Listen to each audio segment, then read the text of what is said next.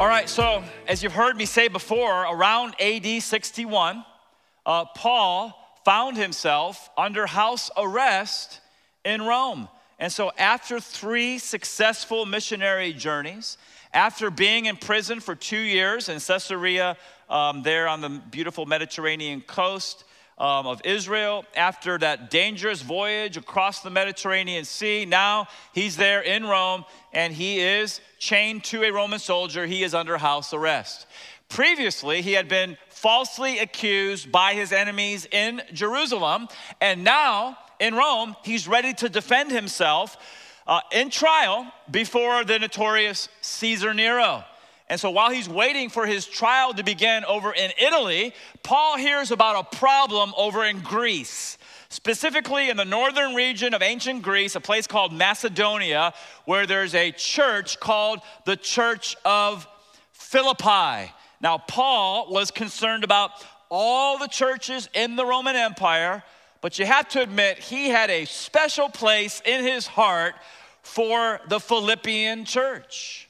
And the reason this is so is because about 10 years prior to him writing the letter that we've been studying, Paul personally planted the church in Philippi. He knew a lot of the people, he had personal relationships with them. And here's about a problem. And the problem basically consisted of the fact that a divisive spirit had been allowed to creep into the church a divisive spirit that, had, that was fueled in part by a dispute between two prominent women in the church. The reason we know this is because later in his letter, the Apostle Paul specifically named the two women who were involved in this church fight. In fact, we're gonna uh, show you right now so you see what I'm talking about. Go ahead and turn over to Philippians chapter 4. Philippians chapter 4, he's winding down his letter. Okay, we're in chapter 2. We'll probably get to chapter 4 in about six months, but anyway, chapter 4, verse 1. Therefore, my brothers, whom I love and long for, my joy and crown, stand firm thus in the Lord, my beloved. You see how, what a special place this church had in Paul's heart? And then he says in verse 2, where he kind of drops the bomb. He says, I entreat Euodia and I entreat Syntyche to agree in the Lord. What's the inference there? That they had a disagreement, that they had been fighting, feuding, dividing in the church. And Paul so wanted there to be unity in the church, he actually was willing to call out these two women by name. Now, I suspect they weren't the only ones who were fighting in the church. Why? Because whenever you have a church that's filled with human beings, even redeemed human beings, there's gonna be some level of drama in the church. There are no perfect churches. Paul hears about the drama in the church of Philippi, and so he decides, I'm gonna address this issue head on. Now, listen to me right here. I'm gonna address this issue head on by challenging the Philippians to develop a certain mindset. That leads you to the big idea for the message today. As followers of Christ, is there any followers of Christ in this room this afternoon? Right? All right, so as followers of Christ, we must have the mind of Christ which is characterized by pride and disunity. Is that what it says there? Right? Which is characterized by, you guys shout out the next two words there. You see that? So important. As followers of Christ, we have to have the mind of Christ, which is characterized by unity and servanthood. It is a mindset. All right, so right now, if you're looking at Philippians chapter 2, verse 1, can you say amen? All right, so here we go. If you're visiting Calvary, this is what we do most of the time just go verse by verse through God's word because you can't improve, you cannot, you cannot, cannot improve on God's word. So if there is any encouragement in Christ, any comfort from love, any participation in the Spirit, any affection and sympathy. Complete my joy, right? Make me happy by being of the same mind, having the same love, being in full accord and of one mind. And so, what we see here is that Paul is basically saying to the people who are dividing in the church, he's saying something like this Hey, does Christ encourage you when you're down and discouraged? Does Christ lovingly comfort you when you're hurting? Has Christ given you the gift of the Holy Spirit? Are you a partaker of the Holy Spirit? I mean, does the Holy Spirit live inside of you? Has Christ given you um, affection and sympathy and mercy? And the Philippians would have answered, Well, yes, of course. We're God's kids. That's what God does for his children. And Paul, knowing that they would respond that way, basically said this All right, so do me a favor. In fact, if you do this, it'll make me very happy. Stop contending and start caring for one another. Stop arguing and start agreeing. Stop being divided and start being united. All right, so why was this so important 2,000 years ago? And why is it still important today? Well, we saw it already because as followers of Christ, we must have the mind of Christ, which is characterized by unity and by servanthood. It is a mindset. Now, the million dollar question is how? How in the world can Christians actually become unified servants?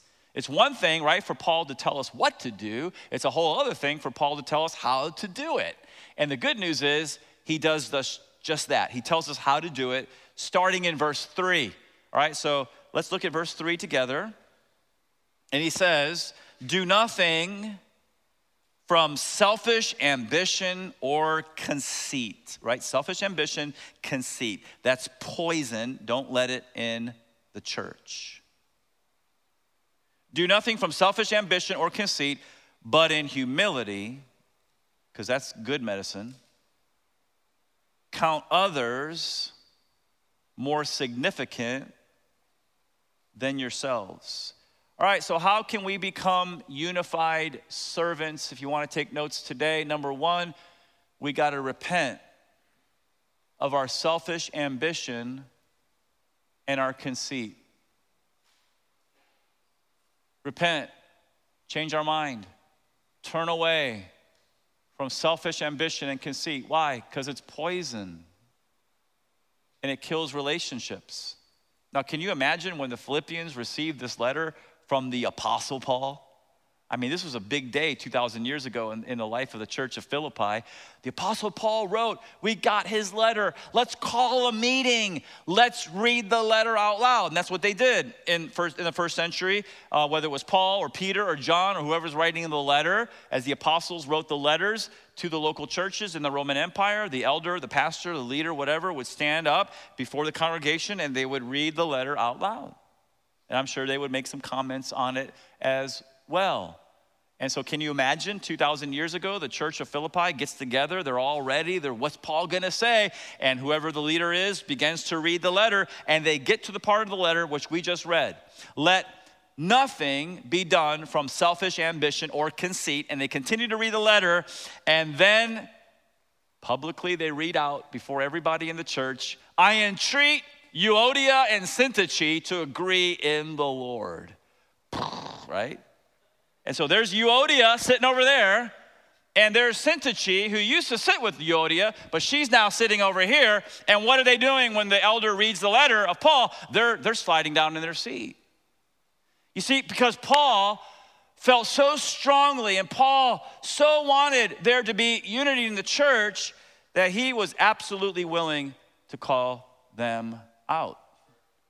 All right, so the terms selfish ambition and conceit can be defined in this way selfish ambition, to push one's self forward, being divisive and being argumentative. And then conceit is being boastful it's a desire for esteem, it's empty pride. Now, ladies and gentlemen, those two things can destroy families, those two things can destroy friendships, and those two things can even destroy fellowships or churches. So I want you to imagine a conceited person who thinks it's all about them, right? Who is all about their agenda and what they want, and they're pushing themselves forward. They're pushing their agenda forward. They're divisive, they're argumentative regarding whatever um, situation. They dig in, um, they dig in their feet, right? They're not willing uh, to change no matter how many people get hurt, no matter how much damage is done, they refuse to swallow their pride. Okay, so what is the result? The result is that families split up, friendships split up, and even sometimes churches, fellowships split up. Why? Because selfish ambition and conceit destroy relationships. And Paul's saying, hey, Church of Philippi, it doesn't have to be this way. If you want to be unified, stop pushing yourself forward. Stop being divisive. Stop being argumentative. Stop making it all about you. It's not about you, it's about Christ. Now, if you think the first part of verse 3 was hard to swallow, look at the second half of verse 3. This is amazing to me that this is in the Bible. He says, But in humility, count others more significant than yourselves. All right, so how can we be unified servants? Number two, if you're taking notes, we saw number one, we have to repent. We'll go to the next screen. We have to repent of our selfish ambition and conceit. But look at this. Number two, straight from the Bible, we have to consider others more important than ourselves.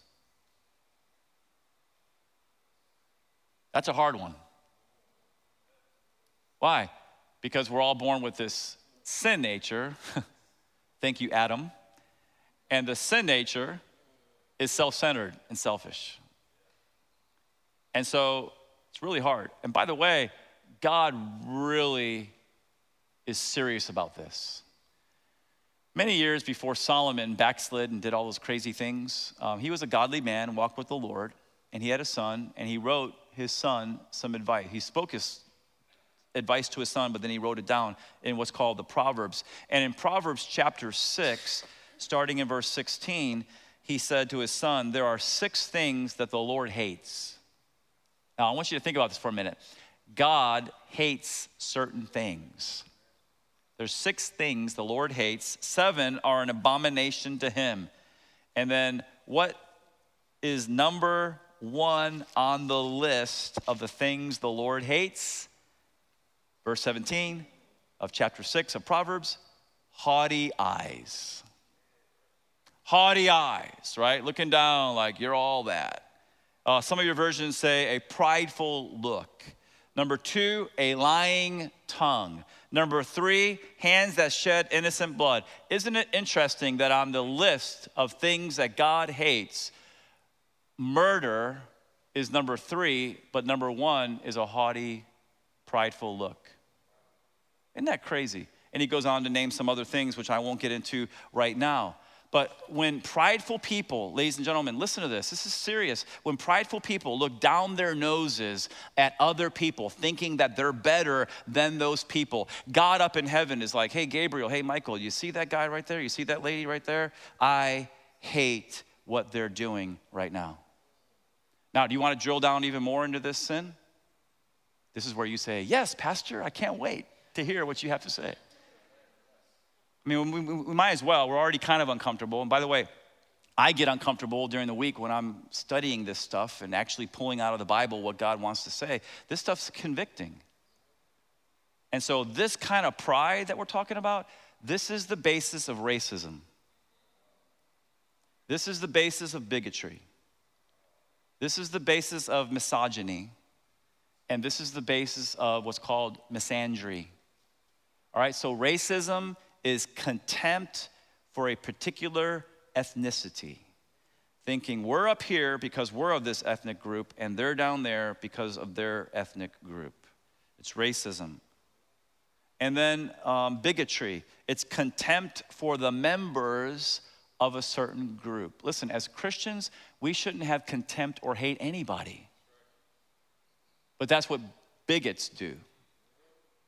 And then misogyny, that's contempt for women, looking down at women.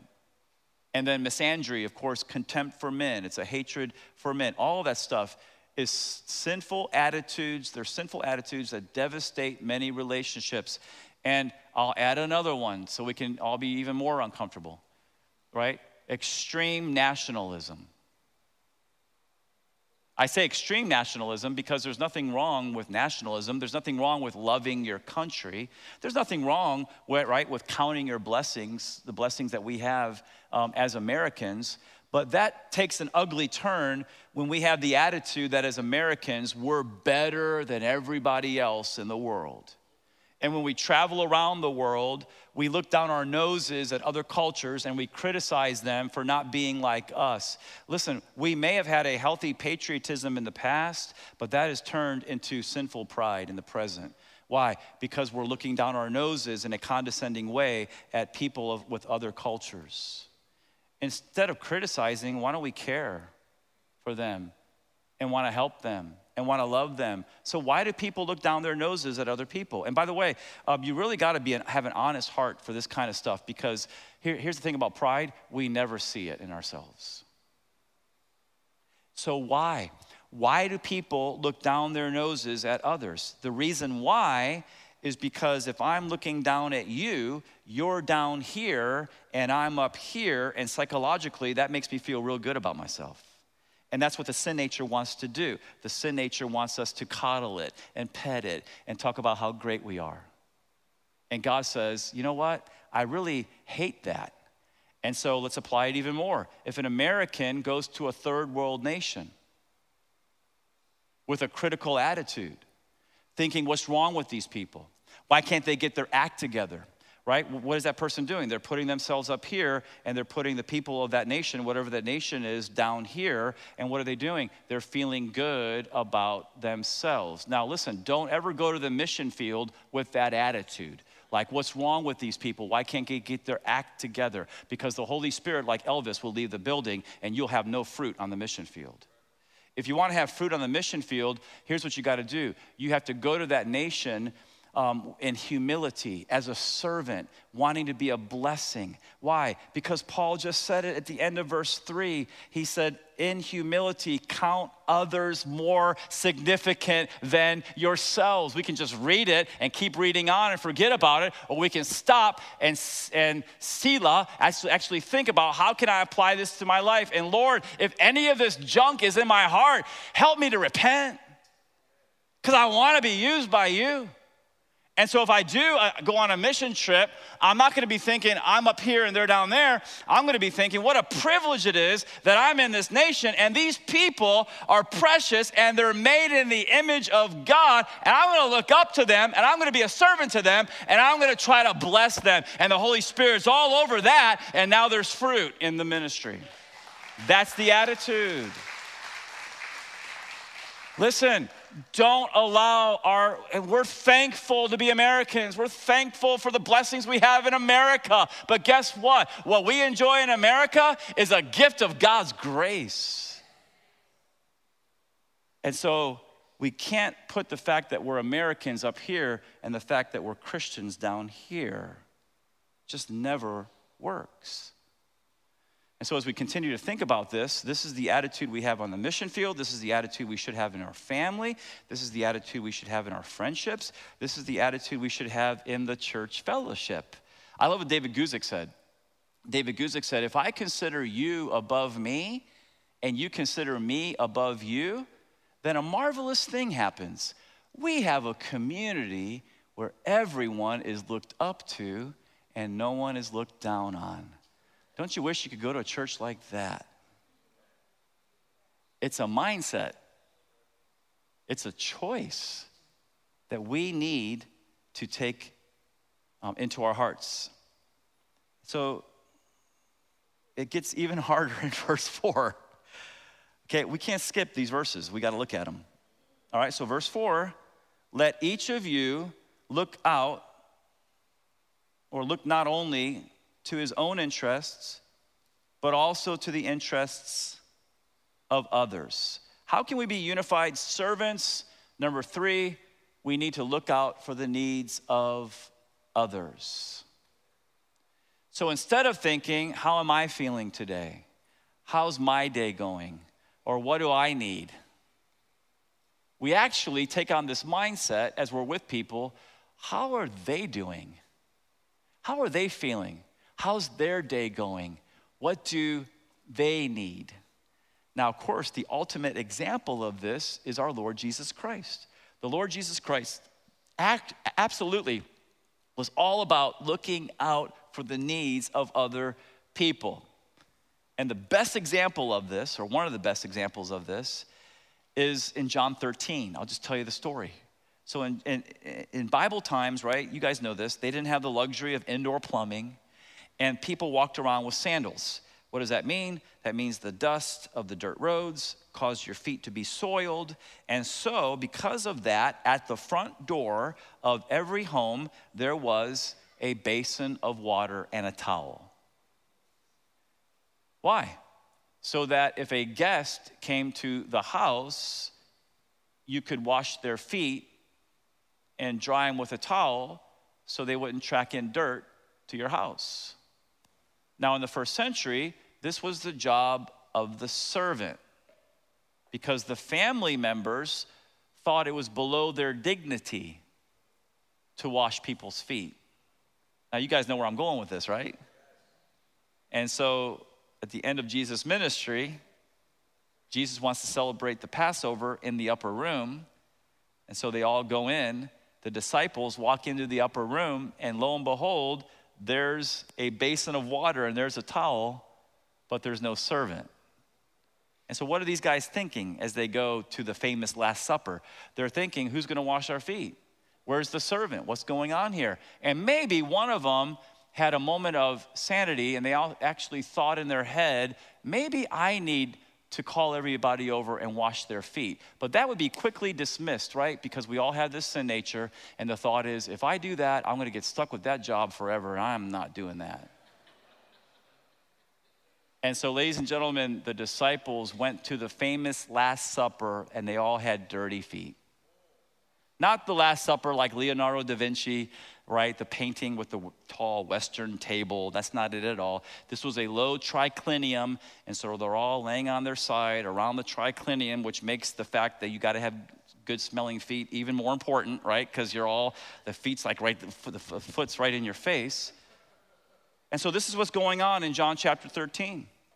And to top it off, around this time, they all start arguing, the disciples, about who's the greatest.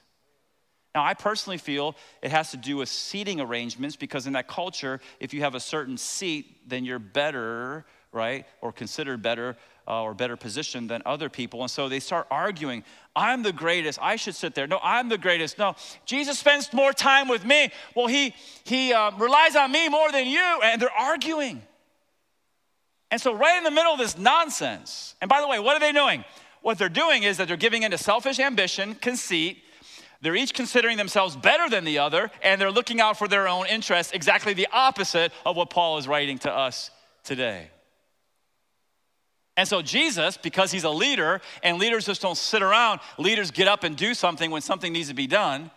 Jesus gets up in the middle of their petty argument right? And he goes over to the door and he grabs the pitcher of water. He pours it into the bowl. He takes the bowl and he takes the towel and he wraps it around his waist and ties it. And he brings the water. And to the disciples' shock, he actually washes their feet one by one by one by one. Now, think about this. Let this dawn on you for a second. This is the King of the universe, this is the eternal God. And what is he doing? He's voluntarily doing the job of a servant. It's absolutely mind boggling when you think about what an amazing example Jesus gave to us, which leads us to this famous phrase True greatness is not found in a title, it's found in a towel. Now, we can say that all, all we want, but the, the fact of the matter is do we live that? It's not about what we say, it's about how we live. And the disciples, right, what are they doing? I'm the greatest. No, I am. No, I am. And what does Jesus do? He's like, you know what? They can talk all they want.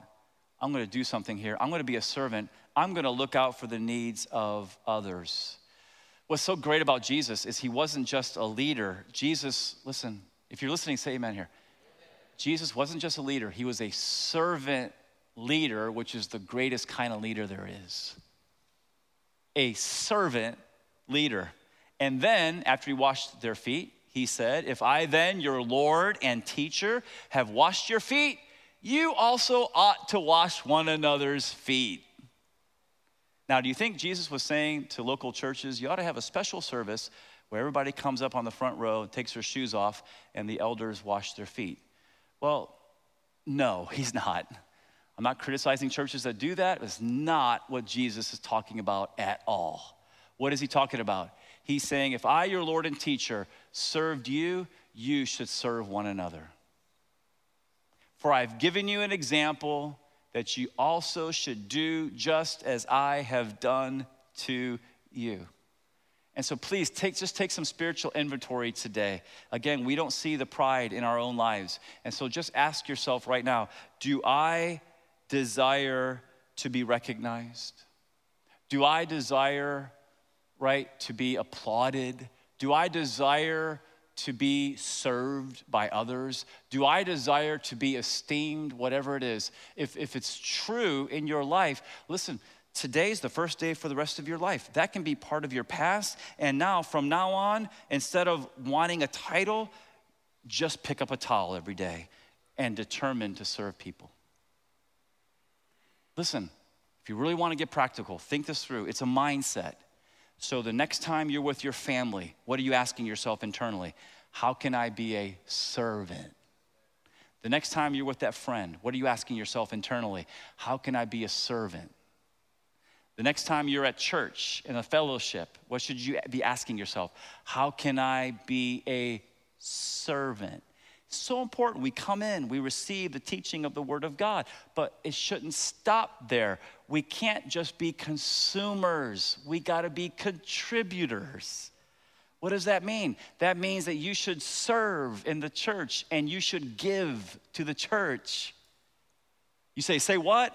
I shouldn't just come in and, and sit down and listen and go home? No, that's not Christianity. That's churchianity.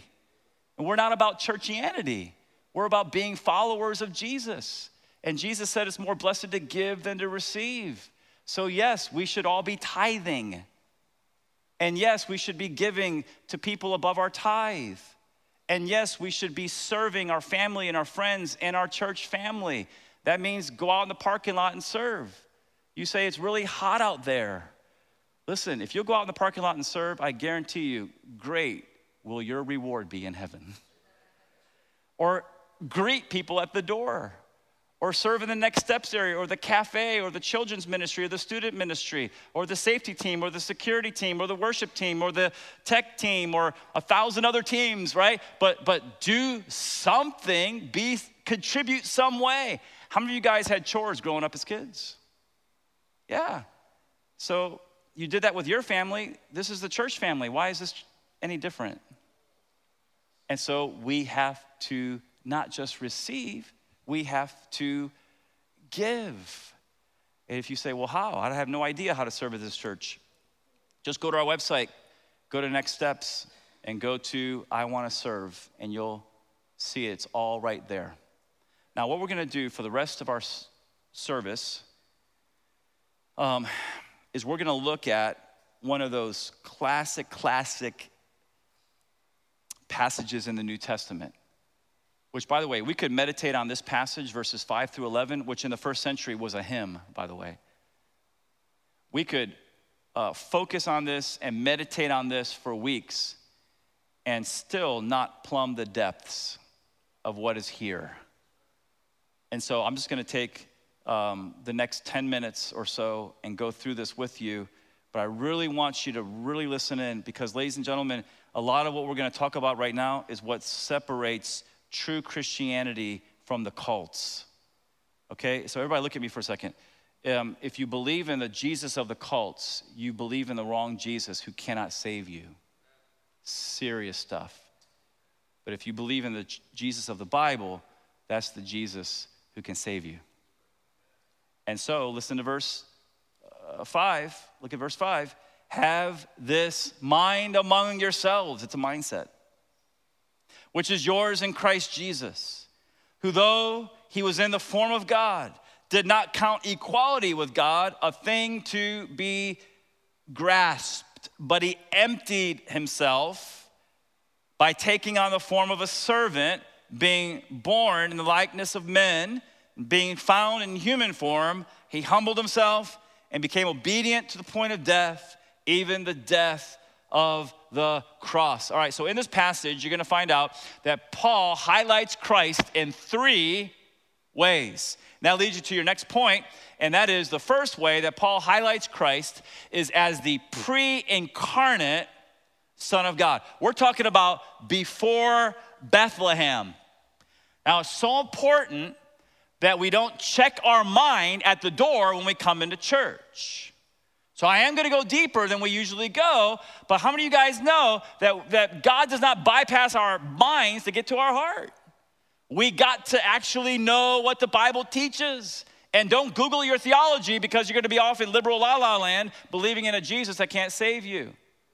And so, as we consider this on a deep level, uh, in verse 5, it says, Let this mind be in you, which is yours in Christ Jesus. And then verse 6 says, Who though he was in the form of God. All right, so that word form means essential form or essential nature. Jesus was in the form of God. That means that Jesus had the essential nature of God. And so when you think about Jesus before Bethlehem, you should be thinking about the second person of the Trinity. And so, as we consider the Trinity, ladies and gentlemen, here's what we know that through the progressive revelation of the New Testament, we discover a wonderful truth that the true God, the one and only God, is three in one. One God, eternally existent in three persons the Father, the Son, and the Holy Spirit. And as we consider this merit, this, this, this, amazing doctrine of the Trinity, uh, we know from the scriptures that the Father, the Son, the Holy Spirit, they are co eternal and they're co equal. The three persons of the Trinity, co eternal and co equal. What does that mean about the Son? What that means about Christ is that he did not begin to exist when the Virgin Mary got pregnant by a miracle of the Holy Spirit that Christ, as the second person of the Trinity, has, exi- has existed from all eternity, and he's co equal with the Father, and he's co equal with the Holy Spirit. It's the first verse in the Gospel of John. In the beginning, all right, beginning of what? The beginning of the space time material universe. At one point, there was no space, there was no time, there was no uh, matter. And God, who's a spirit, ex nihilo, spoke creation to existence. That's the beginning. So, in the beginning was the Word. You see how he already existed, the Logos, Christ? In the beginning was the Word, and the Word was with God, and the Word was, you guys tell me, God. The Word was God. And so Christ was God, equal to the Father, and yet Paul said he did not count equality with God a thing to be held on to. I love what John MacArthur said about this passage. He said, though Christ had all the rights and privileges and honors of deity, because he's God, which he was worthy of and could never be disqualified from, his attitude was not to cling to those things, cling to those divine privileges or his position, but to be willing to give them up for a season. What does that mean? That means that Christ, the eternal Christ, was willing to become a man. And as a man, he was willing to become a submissive servant to his Father. And that leads you to your next point. And that is the second way that Paul describes or highlights Christ is as, as the incarnate Son of God. And so that is in verse 7. Please look at verse 7. And so he's in the form of God. He doesn't count equality with God a thing to be held on to, but he empties himself by taking the form of a servant, being born in the likeness of men. Now, you need to know that the word form in verse 7 is the same Greek word as the word form in verse 6. So, in verse 6, form means essential form, essential nature. So, Christ has the essential nature of God. That's verse 6. But now in verse 7, form of a servant. What does that mean? That means that Christ has the essential nature of a man. Verse 6, he's fully God. Verse 7, he's fully man. And so, what we're talking about here is the incarnation, which we celebrate every, every Christmas. The word incarnation has to do with the eternal God clothing himself with human flesh. Again, listen to the word of God. In the beginning was the word, and the word was with God, and the word was, you guys tell me, God. Go down to verse 14, and the word became flesh and dwelt among us. And so we see this beautiful incarnation. And he, Paul says in verse 7 that at the incarnation, Christ emptied himself. The word, the verb emptied there is kanao, from where we get the doctrine of the kenosis. Now, that might be an unfamiliar term to you, but it's so, so, so important that you learn this.